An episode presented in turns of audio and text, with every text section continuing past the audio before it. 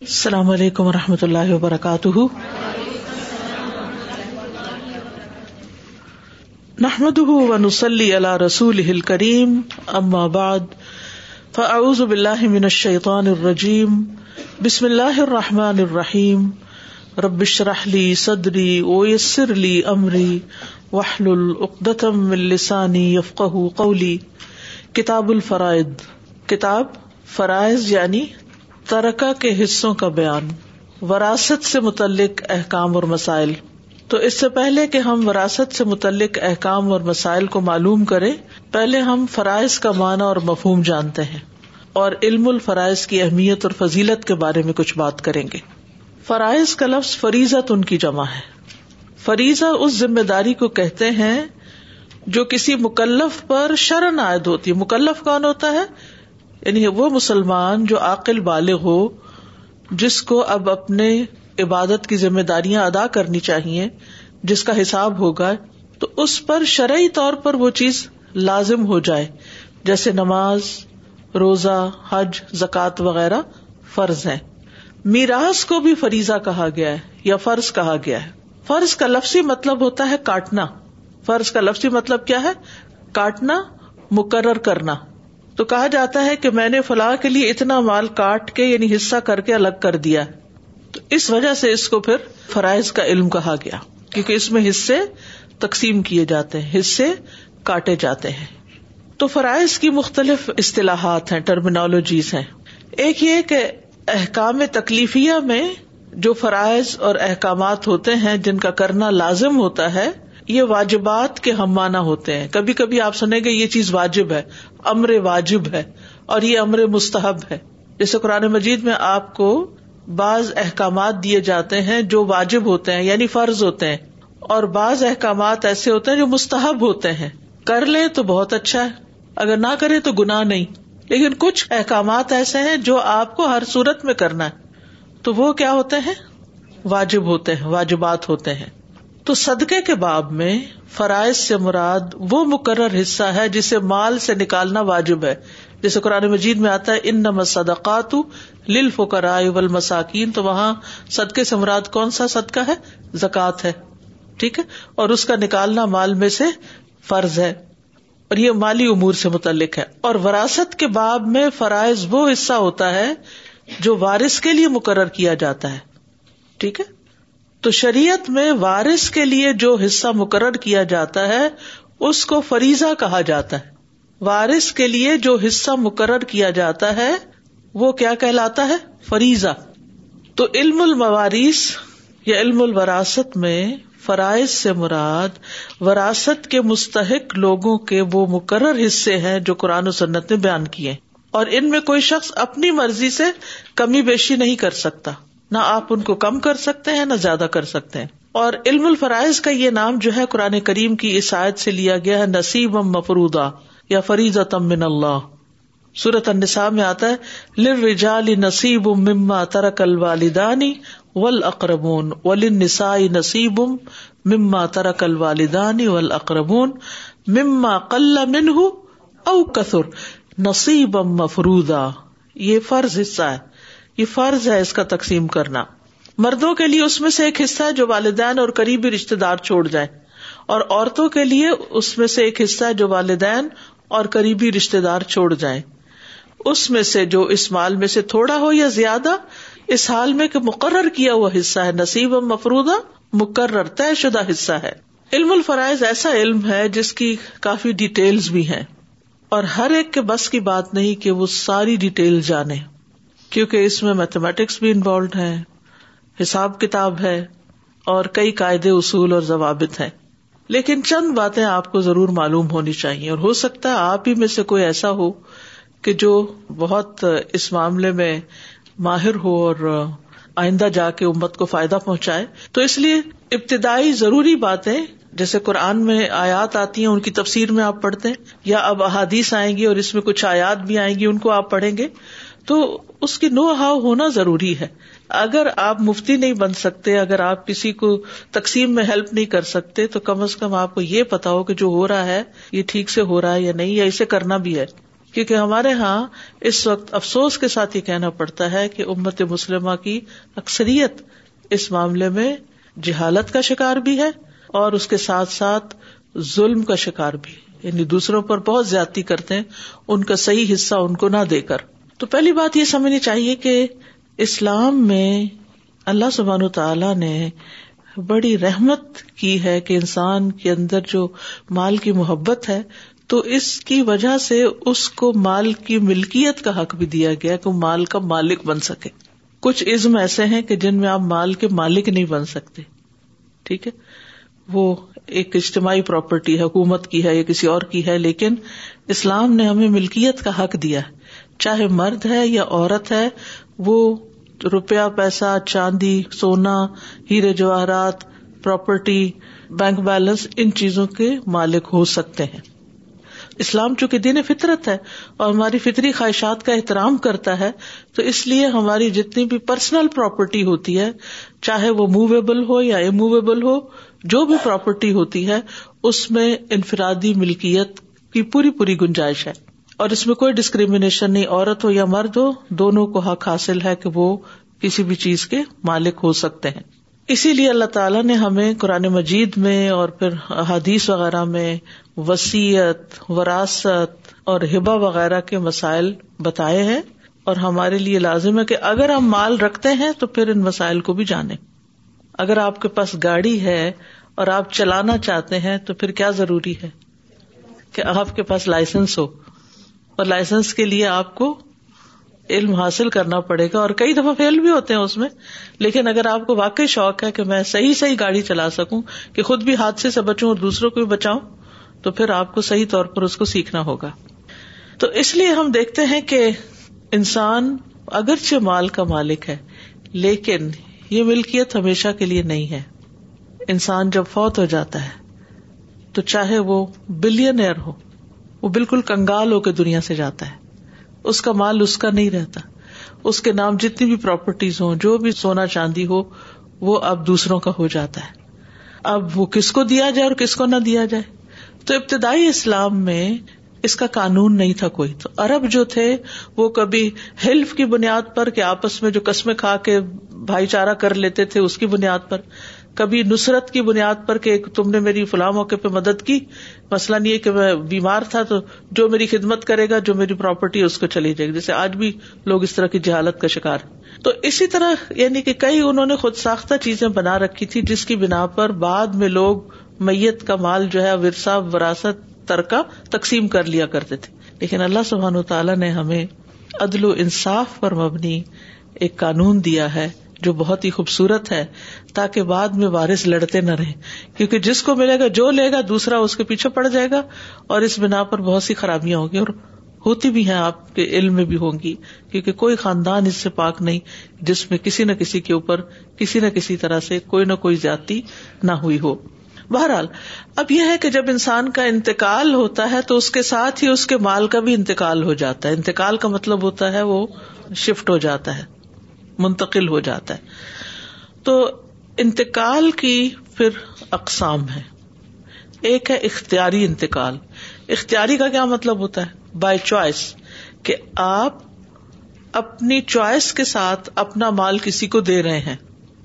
اس میں ایک تو یہ کہ معاوضے کے ساتھ، معاوضے کے ساتھ۔ معاوضہ کیا؟ کہ آپ کیا کریں؟ پیسے لے لیں اور اپنی چیز پراپرٹی مثلاً بیچ دیں۔ گھر آپ کا تھا، بڑے شوق سے آپ نے بنایا۔ لیکن ضرورت پیش آ گئی، آپ نے بیچ دیا، وہ چلا گیا آپ کے ہاتھ سے۔ آپ گزرتے ہیں، اس اسٹریٹ سے تو آپ کیا کہتے ہیں؟ یہ تھا ہمارا گھر۔ یہ ہے ہمارا گھر نہیں، یہ تھا ہمارا گھر۔ ہم نے فلاں سال میں بنایا تھا اور فلاں سال میں خریدا تھا۔ لیکن اب آپ نے پیسے لے کے کہیں اور خرید لیا اور اس کو ختم کر دیا، بیچ دیا، دے دیا۔ تو یہ آپ کی ملکیت میں تھا، اب آپ نے ملکیت منتقل کر دی۔ دوسرا یہ ہے کہ بلا معاوضہ اپنی کوئی چیز کسی کو دے دینا۔ یعنی ایکسچینج نہیں ہوا، بلکہ آپ نے اپنی کوئی چیز کسی کو دے دی۔ مثلاً گفٹ کے طور پر ہبا کے طور پر، وقف کے طور پر، ٹھیک ہے؟ صدقے کے طور پر۔ آپ کیا کرتے ہیں؟ اپنا مال اپنی خوشی سے، اپنے دل کی رضا سے دوسرے کی ملکیت بنا دیتے ہیں۔ کہ یہ میرا گھر تھا، اب یہ میں تمہیں گفٹ کر رہا ہوں۔ ٹھیک ہے؟ تو یہ کیا ہے؟ اختیاری طور پر آپ اپنی ملکیت منتقل کر رہے ہوتے ہیں۔ پھر بلا معاوضہ کوئی چیز دوسرے کے جب حوالے کی جاتی ہے تو اس کی پھر قسمیں ہیں مثلاً، اگر بحالت صحت ہو، زندگی میں ہو، کوئی بیماری نہیں، کچھ نہیں، نارمل زندگی چل رہی ہے، آپ اپنی مرضی سے کسی کو کچھ دے رہے ہیں، تو وہ ہدیہ یا ہبا ہوگا۔ اور اگر بیماری کی حالت میں، اور خصوصاً مرض الموت میں، آپ انتقال ملکیت بلا معاوضہ کرتے ہیں، تو مرنے کے بعد وہ چیز جب کسی دوسرے کو ملے تو وسیعت کہلاتی۔ یعنی ایک تو وارثوں کا مال تو ہے ون تھرڈ جو وسیعت کا حق ہے، وہ آپ نے بغیر معاوضے کے، بغیر کچھ لیے، کسی کو بھی چاہے فی سبھی اللہ اللہ کے رستے میں دیا، یا کسی غریب کی مدد کی، یا کسی دور پار کے رشتے دار کو دیا جو کہ وراثت میں حقدار نہیں بنتے، تو یہ وسیعت کہلاتی۔ ہے اب اس میں یہ ہے کہ دونوں طریقوں میں تھوڑا سا فرق ہے۔ ایک یہ ہے کہ بعض اوقات جب لیا دیا جاتا ہے تو ایک طرح سے ایجاب و قبول ہوتا ہے اور بعض صورتوں میں صرف ایجاب ہوتا ہے، ٹھیک ہے؟ جیسے خرید و فروخت اور وقف میں ہوتا ہے۔ تو وراثت میں ایجاب و قبول نہیں ہوتا۔ آپ مر گئے، اب نہ آپ نے کچھ کہا، وہ آٹومیٹیکلی وارث بن گئے۔ یعنی کسی کے کہے بغیر وہ خود ہی حقدار بن گئے، کیونکہ اللہ نے ان کو حقدار بنایا، اس مال کا۔ تو جیسے میں نے پہلے بتایا کہ اسلام کے آغاز میں انتقال ملکیت کے لیے وسیعت کا طریقہ رائج تھا اور اس کی بنیاد یہ تھی کہ جائیداد کا مالک جو ہے وہ خود اس کو ڈیوائڈ کرتا تھا کہ کون اس کے مال میں سے حصے دار ہوں گے، کس کس کو دینا کس کو نہیں دینا۔ اسی کے بارے میں قرآن مجید میں آتے سورت البقرا آیت ہنڈریڈ اینڈ ایٹی، کتب علیہ کم ادا حدر احد کم الموت، ان طرح کا خیر نل وسیعت والدین و لقربین بالمعروف۔ حق نل المتقین۔ تم پر لکھ دیا گیا ہے کہ جب تم میں سے کسی کو موت آئے یعنی آپ پہنچے مرنے لگے، اگر اس نے کوئی خیر چھوڑی یعنی مال چھوڑا، اچھے طریقے کے ساتھ وسیعت کرنا ماں باپ اور رشتے داروں کے لیے متقی لوگوں پر یہ لازم ہے۔ یہ آیت کب کی ہے؟ جب ابھی وراثت کا قانون نہیں آیا تھا۔ تو ابتدائی طور پر لوگوں کو ذہنی طور پہ تیار کیا گیا کہ تمہارے مال کے زیادہ حقدار کون ہے وسیعت کس کس کے لیے کرو؟ پھر اسی طرح یہ ہے کہ ہمارے دین میں ہمیں ناجائز حق تلفی کی ممانعت کی گئی، کیونکہ کچھ لوگ اپنے کسی بچے کو، وہ اگر بات نہیں مانتا، کوئی بازو کا جائز بات بھی ہوتی ہے، وہ اس کو آگ کر دیتے ہیں، یا جس کو جی چاہتا ہے حق سے محروم کر دیتے، جس سے ناراض ہوئے، اس کا حق مارا گیا۔ اور بازو کا چھوٹی چھوٹی باتوں کے اوپر ناراضگیاں ہو جاتی ہیں۔ تو اس طرح انسان پھر ظلم و زیادتی کر بیٹھتا ہے۔ کبھی کسی کے ساتھ فیوریٹزم کر لیتا ہے۔ زیادہ اس کی طرف جھک جاتا ہے۔ تو اس پر وسیعت جب کرنے لگتا ہے اپنی زندگی میں تقسیم کرنے کے بارے میں، تو کسی کو تو بہت دے دیتا ہے اور کسی کو بالکل محروم کرتا ہے، تاکہ اپنی اولاد میں بھی عدل و انصاف نہیں کرتے تھے۔ تو پھر اس پر یہ آیت نازل سورت البکرا کی ہنڈریڈ اینڈ ایٹی ٹو فمن خا فم سن جن فن او افمن فصلح بین فلا اسم علیہ ان اللہ غفور الرحیم پھر جو شخص کسی وسیعت کرنے والے کی طرف سے کسی قسم کی طرف داری یا گناہ سے ڈرے، بس ان کے درمیان اصلاح کر دے، تو اس پر کوئی گناہ نہیں۔ یقیناً اللہ بے حد بخشنے والا نہایت رحم کرنے والا ہے۔ پھر اسی طرح یہ کہ اسلام میں حق تلفیوں کا سد باب کیا گیا ہے کہ کسی کے ساتھ حق تلفی نہ ہو، کسی کا حق نہ مارا جائے۔ اسی لیے ون تھرڈ میں صرف وسیعت کر سکتے ہیں، اس سے زیادہ میں نہیں کر سکتے۔ تاکہ بعد میں رشتے داروں کے درمیان نفرت پیدا نہ ہو، آپس میں ایک دوسرے کے بارے میں یعنی حسد پیدا نہ ہو کہ اس کو تو اتنا مل گیا اور مجھے کم ملا۔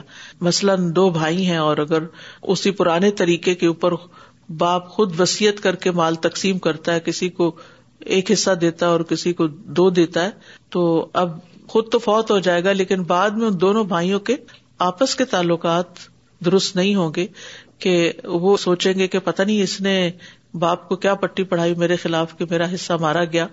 تو وہ تعلقات کی خرابی، قطع رحمی اور بدمزگیاں خاندانوں کے اندر اور جلسیز اور بہت ساری چیزیں ایسی پیدا ہو جاتی۔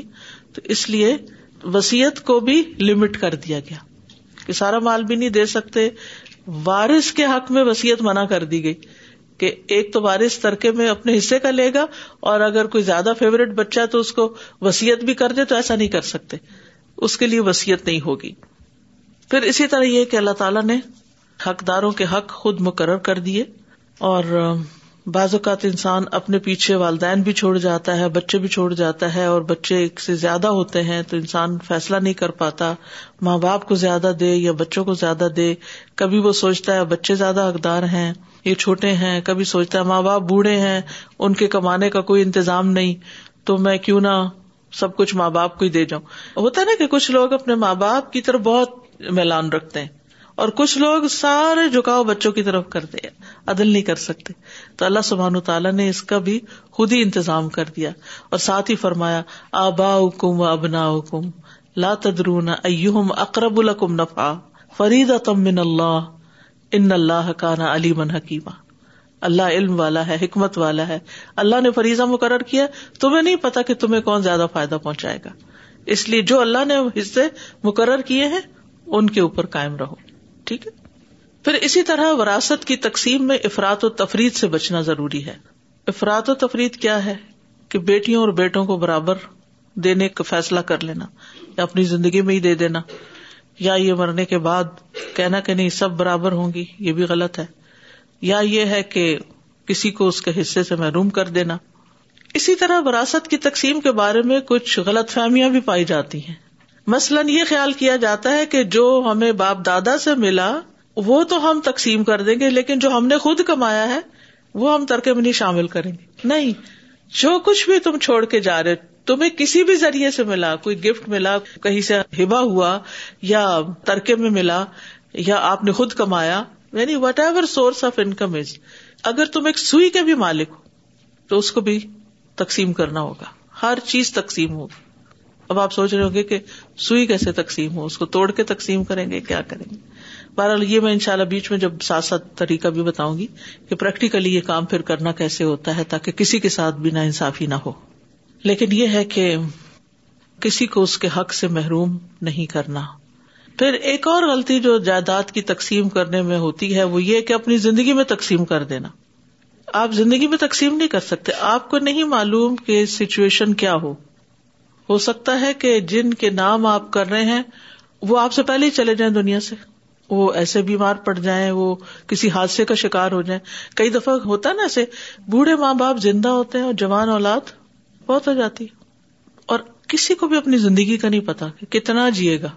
تو زندگی میں دے کے تو اپنے ہاتھ پیر کٹوانے والی بات ہے۔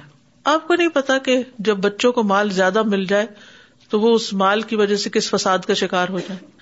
یا ان کو بس اتنا ہی تعلق کو ہمیں مال چاہیے تھا، وہ مل گیا۔ اب کون پوچھے ماں باپ کو؟ وہ تو ایک لائبلٹی ہو گئے۔ ان کی ذمہ داری ہم نہیں لیتے۔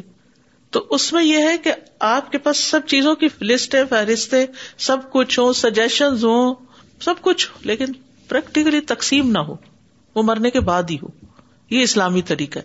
اسی لیے اس کو ترکا کہا جاتا ہے کہ جو چھوڑ گئے، جو چھوڑ کر گئے۔ زندگی میں اگر ویسے آپ گفٹ دے رہے ہیں کسی بچے کو آپ گھر بنا کے دے رہے ہیں، کسی کو آپ اس کے بزنس میں ہیلپ کر رہے ہیں، کسی کو آپ زیور پہنا رہے ہیں، تو یہ وقتاً فوقت کسی تعلیم پہ خرچہ کرنا ہوتا ہے بچوں کے۔ تو وہ آپ کرتے رہے ہر بچے کی اپنی اپنی ایک نیڈ ریکوائرمنٹ ہوتی ہے اور اس وقت کے حالات بھی ہوتے ہیں۔ کبھی آپ کے حالات بہت اچھے ہوتے ہیں اور اس وقت آپ بچوں کو بہت کچھ دے رہے ہوتے ہیں۔ ایش و عشرت کرا رہے ہوتے ہیں۔ یا کا یک بزنس خراب ہو جاتا ہے۔ تو اب آپ کے ہاتھ تنگ ہو جاتا ہے۔ تو اب وہ بچے کہتے ہیں، اس بھائی کو تو یہ لے کے دیا، فلاں کو تو ایٹین میں گاڑی لے دی تھی اور مجھے ابھی تک کچھ نہیں دیا۔ تو اس طرح کی چیزیں چلتی رہتی ہیں۔ تو یہ حالات پر بھی ڈپینڈ کرتا ہے اور پھر آپ کے ضروریات پر بھی کہ کہاں کیا ضرورت ہے۔ تو زندگی میں انسان اوپر نیچے کرتا رہتا ہے۔ لیکن مرنے کے بعد پھر یہ سب نہیں ہوگا۔ وہاں تو پھر چاہے کوئی غریب سے غریب ہے یا کوئی امیر سے امیر ہے۔ وراثت میں حصہ اس کو برابر کا ملے گا جو اس کا مقرر کیا گیا ہے۔ لیکن زندگی میں نام نہیں لگایا جائے گا یہ کہ میں نے یہ سب کچھ تقسیم کر دیا۔ ہبا کے طور پر دے سکتے ہیں۔ اچھا لیکن ہبا جب کرتے ہیں تو اگرچہ سب اولاد کو برابر دینا ہوتا ہے لیکن اس نیت سے ہبا کرنا کہ میں بیٹیوں کو بھی برابر کا دے دوں، کیونکہ شریعت نے اجازت نہیں دی برابر دینے کی، تو بعد میں تو ان کو برابر نہیں ملے گا، میں مرنے سے پہلے پہلے ان کو برابر کر کے دے جاؤں۔ تو آپ کے دماغ میں کیا آ گیا ہے؟ شریعت کی مخالفت آ گئی ہے، تو یہ درست نہیں ہے۔ ویسے اگر آپ دینا چاہیں جیسے بھی، تو دیں، لیکن یہ سوچ کے کہ ان کو پھر اکول نہیں ملے گا، اور یہ تو کوئی صحیح قانون نہیں نوز باللہ، اللہ کی تقسیم پہ آبجیکشن ہو، تو یہ پھر ٹھیک نہیں ہوگا۔ ٹھیک ہے؟ اور پھر یہ ہے کہ انسان کو یہ علم سیکھنا چاہیے۔ رسول اللہ صلی اللہ علیہ وسلم نے فرمایا، علم وراثت سیکھو اور دوسروں کو بھی سکھاؤ، کیونکہ جلد ہی میری موت واقع ہو جائے گی۔ علم فرائض بھی قبض کر لیا جائے گا۔ فتنے رونما ہوں گے۔ حتیٰ کہ دو آدمی اپنی کسی مقرر حصے میں اختلاف کریں گے۔ اور کوئی آدمی ایسا نہیں پائیں گے جو ان کے درمیان فیصلہ کر سکے۔ کیونکہ آتا ہی نہیں کسی کو کہ کرنا کیا ہے۔ اب بھی حالات یہی ہیں۔ اگر آپ کسی سے بھی پوچھے تو وہ کہتے ہیں ٹو کمپلیکیٹڈ بہت ڈیفیکلٹ ہے، یہ ہم نہیں کر سکتے۔ ٹھیک ہے، یہ فرض کفایا ہے۔ ہر آدمی پر فرض نہیں ہے، لیکن یہ کہ اگر کسی معاشرے کے اندر کوئی بھی نہیں سیکھ رہا، سبھی گناگار ہوں گے، کیونکہ وراثت صحیح طور پہ تقسیم ہی نہیں ہوگی۔ اور ایک فرض سے آپ جیسے نماز روزے کو فرض کیا گیا، حجاب فرض کیا گیا، سورت نور کے شروع میں کیا آتا ہے؟ سورت ان انزل و فرض نہ اسی طرح وراثت کی تقسیم بھی فرض ہے۔ تو فریضہ کی ادائیگی علم کے بغیر نہیں ہوتی۔ تو اس کے لیے علم حاصل کرنا ضروری ہے۔ اور آپ میں سے جو لوگ میتھس میں اچھے ہوں، وہ ضرور اس کی سرٹیفکیشن کریں۔ ٹھیک ہے؟ پیچھے الہدا میں یہ کورس کروایا بھی گیا تھا ان شاء اللہ پھر بھی موقع ہو سکتا ہے۔ اور یہ بھی ہے، ایک دفعہ سیکھ کے پھر کافی نہیں ہوتا، پھر بھول جاتا ہے انسان۔ السلام علیکم استاذ جی I was asked very often asked all these kind of question so what happen it was regarding inheritance and obviously I can solve when I ask the Mufti and the Mufti to couple of weeks in the mean time friend of mind her son ماشاء اللہ is a doctor and she said aunty can not find an answer to this he says mom what is the computer therefore so he plugged in the figures and it came out really very clearly السلام علیکم۔ اس ملک میں خاص طور سے جہاں ہم ہیں تو حالانکہ مکان مارگیج پر ہوتا ہے لیکن پھر بھی کہا جاتا ہے کہ یہ گورنمنٹ کی پراپرٹی ہو جاتی ہے اگر لکھ کر نہ رکھا جائے۔ تو یہاں تو زندگی میں لکھنا ہی پڑتا ہے چاہے وہ پھر شریعت کے مطابق لکھے۔ لکھنا اور بات ہے۔ اچھا اچھا۔ لیکن اس کو فزیکلی ہینڈ اوور کر دینا اور بات ہے۔ اچھا ایک چیز مجھے اور یہ معلوم تھی کہ توحفہ وہ ہوتا ہے جو اپنی زندگی میں کسی کو دیا تو اس کی ملکیت میں چلا گیا۔ اس کی ملکیت چلا گیا واپس نہیں لے سکتے۔ توحفہ دے کے واپس لینے والا ایسا ہے جیسے کتا کہہ کر کے پھر چاٹ لے۔ جیسے کہ آپ نے بتایا کہ رسول صلی اللہ علیہ وسلم نے فرمایا کہ اگر ایک سوئی بھی ہو تو اس کو بھی نہیں آپ نے نہیں یہ فرمایا۔ یعنی قرآن مجید میں آتا ہے مما قل من کثر چھوٹی سے چھوٹی چیز اور بڑی سے بڑی چیز سب تقسیم۔ تو جیسے جب میری نانی کا انتقال ہوا تھا تو سونے کے علاوہ بات کر رہی ہوں گولڈ کے علاوہ تو باقی جو چیزیں تھیں سویٹرس وغیرہ وہ باقی بچوں نے آپس میں لے لیے تھے تو یہ بھی صحیح نہیں اگر وہ اس اصول کے مطابق لیے کہ کس کو کتنا آنا چاہیے جیسے لڑکوں کو۔ اس کے مطابق نہیں لیے۔ نہیں یہ نہیں ہونا چاہیے پراپر طریقے سے تو پھر اب تو اب ہو گیا جو ہونا تھا آئندہ نہ ہو۔ السلام علیکم۔ وعلیکم السلام۔ مجھے یہ پوچھنا ہے کہ ہم اپنی زندگی میں اپنے بچوں کو برابر ایز اے گفٹ دے سکتے ہیں؟ جی اپنی زندگی میں جی زندگی میں دے سکتے ہیں لیکن نیت یہ نہ ہو کہ شریعت نے چونکہ اجازت نہیں دی تو مرنے کے بعد نہیں دے سکیں گے تو ابھی دے نہیں نیت تو کچھ بھی نہیں ویسے ہی مطلب جیسے ویسے اگر دینا ہے تو برابر دے سکتے مثلاً مثلاً ایک بچے کی شادی ہوئی آپ نے سات تولے زیور دیا۔ دوسرے کی تو آپ کو ساتھ ہی دینا چاہیے اب ٹھیک ہے؟ اس طرح ہر ایک کو آپ گفٹ دے رہے ہیں یعنی ہبا کر رہے ہیں کوئی چیز تو پوری پوری انصاف کے ساتھ کریں۔ لڑکا ہو یا لڑکی ہو؟ السلام علیکم۔ یہ جیسے آپ نے بتایا کہ فرض ہے یہ جائیداد کو تقسیم کرنا۔ بہت سارے لوگوں کو یہ پتا نہیں ہوتا کہ یہ فرض ہے کیونکہ باپ مر جاتا ہے اور جائیداد کتنی دیر تک پڑی رہتی ہے اور چھوٹے بہن بھائی دیکھتے رہتے ہیں کہ بڑا بہن بھائی شاید کوئی اب فیصلہ کرے لیکن وہ بول نہیں سکتے کیونکہ اگر بولیں گے تو وہ تو چپ ہو جائے گا اور آگے سے غصہ ہو جائے گا کہ یہ کیا بات کر رہے ہیں۔ اور وہ گھر نہیں بیچتے گھر بہت پیارے ہوتے ہیں لیکن ان کو یہ اللہ کے حکم کے مطابق بیچ کر تو وہ تقسیم کرنا ہی چاہیے۔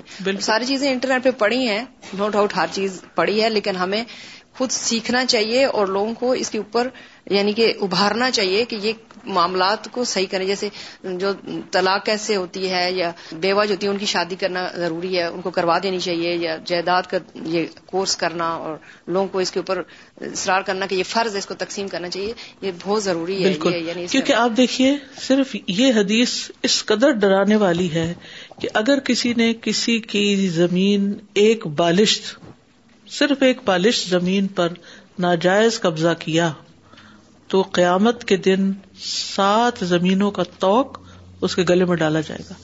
ایک کلو وزن اٹھانا مشکل ہوتا ہے۔ تو اس کے لیے ایک تو جہنم اور اوپر سے وہ بوجھ۔ اس سے بڑی مزریبل کوئی چیز ہو سکتی ہے۔ اور لوگ آرام سے ہڑپ کر جاتے اور کبھی کیسے بہانے کرتے ہیں، کبھی کیسے بہانے کرتے بیوہ عورتیں بازوقت کہتے ہیں ہسبینڈ نے زندگی بھی لکھ دی تھی مجھے۔ جعلی پیپر بنوا لیتے ہیں۔ کبھی کہتے ہیں، وہ علاج پہ ہی خرچ ہو گیا تھا سارا۔ یعنی طرح طرح کے بہانے کر کے چپکے سے کسی کے جو قریب کے لوگ ہوتے ہیں نا وہ ہڑپ کر جاتے ہیں وہ کلون المال اکل الما وراثت کا سارا مال تم سمیٹ کے کھا جاتے ہو وہ تو ہبون المال حبن جما Assalam. Um, I was wondering if a person's sick and something of theirs breaks and then they didn't throw it out yet, is that still part of the inheritance? نہیں جو چیز ٹوٹ پھوٹ جائے اور غلطی سے ہو جائے تو وہ شامل نہیں ہوگی اس وعلیکم السلام۔ جیسے کوئی بچہ معذور ہے تو اس کا کیا ہوگا؟ اس کو بھی وہی حق ملے گا جو اس میں آپ دیکھیے کہ جو صحیح صحت مند بچے ہوتے ہیں ان کی تو تعلیم پہ بھی ہم خرچ کر دیتے ہیں ان کے تو شادی پہ یہ وہ۔ لیکن وہ جتنا مثلاً ایک ایوریج ایک بچے پہ ہم نے تعلیم شادی وغیرہ پہ خرچ کیا ہے اتنا اس معذور بچے کے لیے اپنی زندگی میں کوئی اس کے لیے پراپرٹی یا کوئی ایسی چیز کہ وہ بعد میں کسی کے اوپر ڈپینڈنٹ نہ ایسا کر سکتے السلام علیکم۔ سو ہماری ایک فیملی فرینڈس ہیں انہوں نے اس طرح کیا کہ ان کی مدر نے ان کے فادر کی ڈیتھ کے بعد فادر کی جو جائیداد تھی وہ ایکولی بہن بھائیوں میں ڈسٹریبیوٹ کر دی اپنے بہن بھائیوں میں یا نہیں نہیں بچوں میں اوکے اچھا اس کے بعد جب ان کی مدر کی ڈیتھ ہوئی ان کی اپنی تو بچوں نے یہ کہا کہ کیونکہ ہماری مدر نے یہ کیا تھا کہ فادر کی جائیداد سب بہن بھائیوں میں ایک جتنی ایکول ڈسٹریبیوٹ کی تھی تو اب جو انہوں نے چھوڑا ہے وہ ہم سب آپس میں ایکولی ڈسٹریبیوٹ کرتے ہیں۔ تو یہ اب اللہ کا قانون اپنے ہاتھ میں لے لیے نا اپنی خواہشات۔ ایک ہوا ہوتی ہے ایک خدا ہوتی ہے۔ یہ دو ایک دوسرے کے اپوزٹ چیزیں ہوتی۔ جب ہدایت نہیں ہوتی ڈیوائن گائیڈنس نہیں ہوتی تو پھر خواہشات کے یا عقل یا سوچ کے مطابق انسان تقسیم کرتا ہے۔ تو یہ پھر درست نہیں ہے۔ جی السلام علیکم و رحمۃ اللہ وبرکاتہ۔ جی استاذہ جیسے ابھی آپ نے کہا کہ جیسے بچوں کی شادی کی ہے تو اگر بچوں کو ایک کو زیور جتنا دیا ہے تو دوسرے کو بھی اتنا دینا چاہیے۔ تو اگر سم ٹائم کے حالات اس ٹائم کچھ اور ہوتے ہیں یعنی اتنے اچھے نہیں ہیں تو کم دیا گیا یا دوسرے کی اگر ہوئی ہے تو اچھے ہو گئے یا برے ہو گئے تو کم یا زیادہ دیا گیا تو اس سچویشن میں اس میں پھر یہ ہے کہ انسان کوئی نہ کوئی ایسے بیچ کی راہ نکالے کہ جب آئے کچھ انسان کے پاس آئندہ زندگی میں تو جن بچوں کو کم ملا ہے ان کو کمپنسیٹ کیا جائے۔ یہ ضروری ہے کہ کریں ان کے ساتھ۔ جی حت البسا جتنا ہو سکے۔ السلام علیکم استاذ مجھے ایک سوال ہے میری امی گزر گئی تھی تو ہم لوگوں نے سارا سامان نکال کے رکھا تھا اور سب بھائی بہن نے حصہ کی طرف سے لیا۔ جو بچا سامان تھا ان کے کپڑے وغیرہ تھے تو وہ ہم نے چیریٹی میں سب نے مل کے حساب سے دے دیا۔ وہ کر سکتے کر سکتے سب مل کے کہیں کہ یہ چیریٹی اس کی طرف سے تو کر سکتے ہاں وہ امی کی طرف سے سب نے مل کے سب اس پر راضی ہوں۔ جی اور جو پیسہ بھی ہم لوگ نے سب نکالا تھا وہ سب اس کے حساب سے نکال کے سب بھائی بہنوں نے مل کے وہ پیسہ کوئی مسجد بن رہی تھی اس میں سب دے دیا تھا۔ الحمد للہ جی۔ تقسیم کے بعد جو چاہیں کریں۔ السلام علیکم استاذہ۔ اس طرح جس طرح انہوں نے معذور بچے کا سوال کیا اگر کسی کے گھر مطلب اولاد دیر سے پیدا ہوتی ہے بڑے بچے ہو جاتے ہیں اس کے بعد ایک بچہ بہت دیر سے پیدا ہوتا ہے تو ماں باپ کو یہ فکر ہوتی ہے کہ آنے والے وقت میں اس کا کیا ہوگا؟ تو اپنی زندگی میں اگر وہ اس کے لیے کچھ وقف کر دیتے ہیں۔ جی ٹھیک۔ وہ چونکہ دے چکے ہیں اب اس کی باری ہے تو اس کے لیے کچھ رکھا ہے تو ٹھیک اس کو دے دیا جائے یا اس کے نام پہ الگ کر دیا جائے، ورنہ وہ وراثت میں آ جائے گا۔ جی وارثوں کی اقسام، کس کس کو ملے گا یہ مال میت کا؟ نمبر ایک، اصحاب الفروز، مقرر حصوں والے، جن کا حصہ مقرر ہے۔ ٹھیک ہے؟ جیسے والدین اور بچے، میت کے ماں باپ اور اس کی اولاد۔ پھر ہے اسبا اسبا جیسے بہن بھائی۔ ان کو ویسے نہیں ملتا۔ ہاں اگر اصاب الفروز کے بعد کچھ بچ جائے یا وہ نہ ہو، تو پھر۔ پھر ہے زویل ارحام، جیسے نانی مامو یعنی نانی کے بچے۔ لیکن بنیادی طور پر دو قسمیں ہی ہیں اصاب الفروز اور اسبا اور جو ذل ارحام ہے جن کے قریب ہوتے ہیں انہیں کے قائم مقام ہوتے ہیں۔ اگر ان کا قرب اصحاب الفروز کے ساتھ ہو، تو وہ ان کی وراثت پا لیتے ہیں۔ اور اگر اسبا کے ساتھ ہو، یہ بعد میں انشاء اللہ اس کی ڈیٹیل آ جائے گی۔ اسبا کا لفظ جو ہے، یہ آصب کی جمع ہے۔ آصب۔ اور یہ وہ وارث ہوتے ہیں جن کا حصہ مقرر نہیں کیا گیا۔ اگر اصحاب الفروز میں سے کوئی بھی نہیں، نہ والدین ہے، نہ اولاد ہے، اور اسبا اکیلا رہ جائے، تو وہ سارا مال لے جائے گا۔ اگر اس کے ساتھ مقرر حصے والا ہو، تو اس کا مقرر حصہ نکالنے کے بعد جو باقی بچتا ہے اسبا وہ لے جائے گا۔ اگر مقرر حصے سارا ورثہ تقسیم کر لے، تو اسبا کو کچھ بھی نہیں ملے گا۔ تو پھر اصول میں ذوال ارحام جو ہے قریبی رشتے دار ہیں، لیکن ان کا نہ حصہ مقرر ہوتا ہے، نہ اسے اسبا بنایا جاتا ہے۔ ٹھیک ہے؟ اور رشتے دار یا تو اصول یعنی والدین اور آبا و اجداد ہوتے ہیں، یا وہ فرو ہوتے ہیں یعنی اولاد کی اولاد وغیرہ۔